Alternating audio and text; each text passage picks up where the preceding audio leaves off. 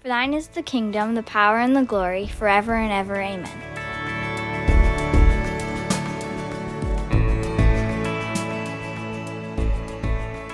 Hey, New Life, great to be with you. Uh, we today are going to be in Matthew chapter 4. And as we journey into this part, we have the whole chapter to do. And in this chapter, there are four different things that happens. One happens is the temptation. Uh, Jesus is tempted. Secondly, Jesus makes this announcement. Third is that he calls some disciples. And fourth, we actually see the beginning of his public ministry. So, we can't cover all that in 10 minutes. I had to pick one of these four. I figured that the temptation is been talked about a lot, and you can explore that on your own. You can listen to different messages on it. Would encourage you to do that, uh, and uh, that would be great. I think the calling to disciples is another one that has been looked at and talked about, and Jesus, Jesus' public ministry. Well, we're going to see a lot of that happening as we go through the rest of the Gospel of Matthew. So, what I want to do is I want to talk about this announcement that Jesus makes. It's a pretty important announcement. And I think it has something here for us to, to learn from. So let me start off with this story. You know, I don't know if you ever did this as a kid. Uh, I don't think this is the worst thing I ever did, but uh, yeah, you know, a couple of my buddies, we would wait, we would find out which which parents would be gone, and then we'd head over to that house. We'd grab a phone book, we'd grab the phone, and uh, back then it was a rotary phone. Uh, you can look that up too if you don't know what those are. But uh, we would find a number in the phone book and then we would dial it. We didn't know who it was, and then we would say something like, Hey, is your fridge running? And the response would be, Yeah. And we would say, Well, you better go catch it. I know, kind of silly. Or we would dial up and the person would say hello, and then we would say something like, Are you on the line? And they would say, Yes. And we say, Well, you better get off because a train's coming. I know, don't grow too hard, but that's what we used to do. You know, uh, Jesus today makes this announcement, and he says in this passage today, he makes this announcement that we're going to look at. And the announcement he says is the kingdom of heaven is near. And that's what I want to look at. The kingdom of heaven is near. And he calls for an action for the hearers. So let's read it here today, and starting in verse 12. And it says this When Jesus heard that John had been arrested, he left Judea, returned to Galilee. You remember that John says, I have to decrease so he can increase. Well, this is part of John's decrease. His, his public ministry ends, and Jesus' public ministry now begins. He went first to Nazareth, then he left there and he moved to Capernaum, beside the Sea of Galilee in the region of Zebulun and Naphtali. This fulfilled what God had said throughout the prophet Isaiah. In the land of Zebulun and Naphtali, beside the sea, beyond the Jordan River, in Galilee, where so many Gentiles live. The people who sat in darkness have seen a great light.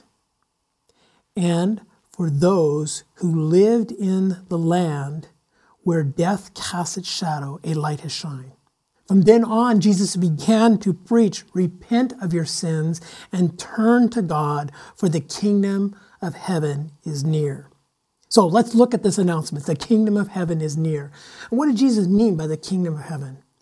Well, in the other gospels, we actually read the kingdom of God.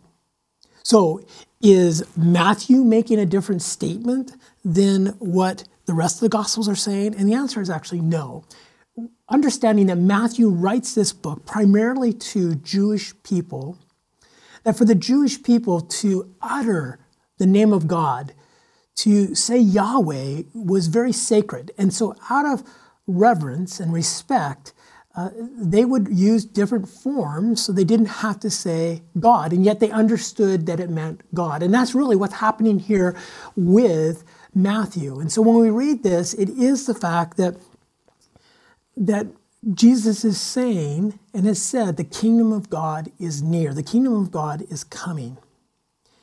It's going to arrive. This word kingdom and the way that Jesus says this really brings in and ushers in that there's going to be a revolution. Something is coming. So, like what uh, we would say is that you know, are you on the line? You better get off because a train is coming. That's what Jesus is saying. He is saying, listen, there is something coming down the track. It's pretty important, it's pretty big, and you better be prepared. And that is the kingdom of God. And it's going to start a revolution. Now, for the Jewish people, here's the thing that it's important to understand. They had been conquered by the Romans about 60 years before Christ. And we see over the years as we read the Old Testament, there are many times that because of the Jewish people and they did not follow, the nation of Israel did not follow the ways of God, they were overcome by different nations. And now the Romans have overtaken them. And they were looking for a Messiah to deliver them. They were looking for someone to cause this revolt, to go against the, na- the nation of Rome and to stand up and to rule. They had studied this, they had looked for this, they had prayed for this, and they had prepared for the time that the Messiah would come.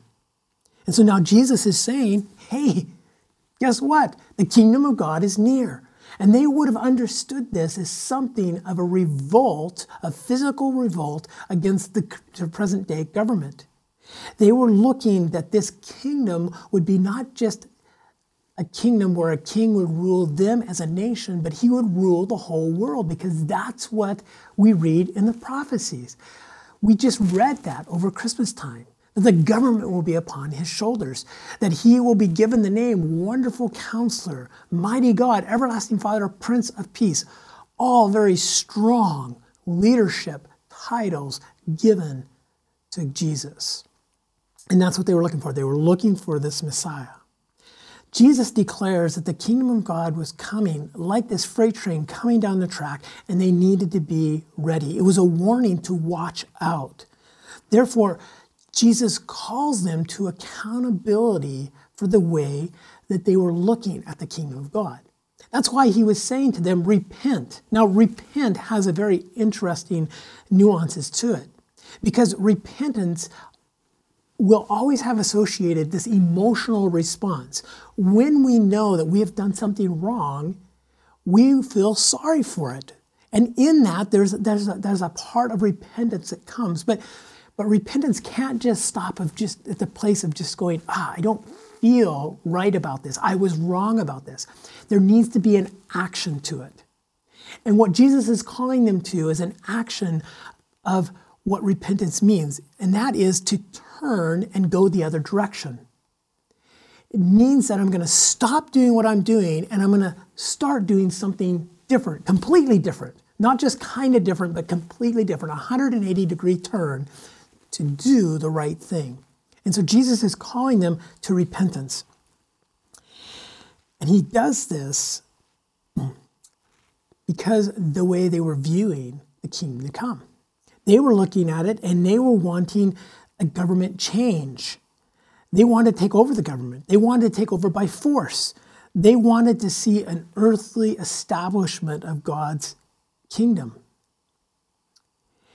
where there was a physical ruler, a physical king over Israel and over the world.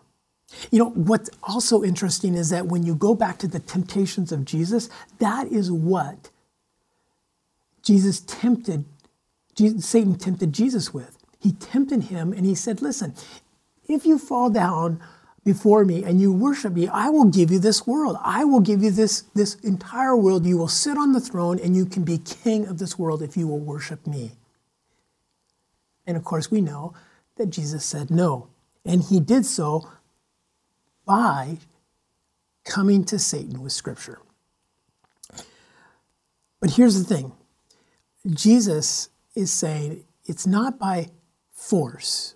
We're not, I, I'm not, I did not come here to overcome the government with force because that's darkness trying to overcome darkness. But he said, I came to bring light into this world. That's why we read that the people who sat in the darkness have seen a great light. He is that light. It was such a dazzling light that we read in the account of the angels in the, the shepherds uh, in the fields when the angels come, it was a dazzling light. It was like a blinding light. And that is a contrast. You see, his kingdom is different than the kingdom on this earth. And the way that we are to approach bringing his kingdom to this earth is not by force. It's not by overcoming the government. It's not by forcing the government to do what we want them to do. It's not that at all. Because God doesn't force us to do what He wants us to do. He comes and He presents it to us and He allows us to say, Yes, it's a change of our heart. Why? Why am I convicted of my sin? Because it is the Christ that is in me. Why do I not do the things that I don't do? It's because of the Christ that's in me. See, it's not a law that's going to change us. It is, it is Christ that changes us. It is the kingdom of God. So here's, here's, I think, the challenge for us is that how are you and I seeing the kingdom of God today? Are we seeing the kingdom of God as what on this earth I have these rights? I have this privilege and I need to maintain my privilege? Or do I see it that I surrender myself to the kingdom of God, to the light, and let the light come into the darkness? You see, God's kingdom is this it's one of love and forgiveness, of hope, of peace, of joy. It is truly the fruit of the Spirit. That is his kingdom. That is what he has ushered in. It is the fact that our sins can be forgiven and we can live in freedom. Even though we may be bound by the laws of this land, we are free in Christ, and nobody can take that away. And because of that, we hope for what is to come. Truly, Jesus announces something that is wonderful. And I would say in my own heart, I need to stop and ask the question Lord, am I seeking your kingdom on this earth, or am I seeking the earthly kingdom on this earth? Let me pray. Lord Jesus, today we have just scratched the surface to what it means to seek the kingdom of God. Lord, what great news you have brought through Jesus. And may we live in the light that casts out the darkness.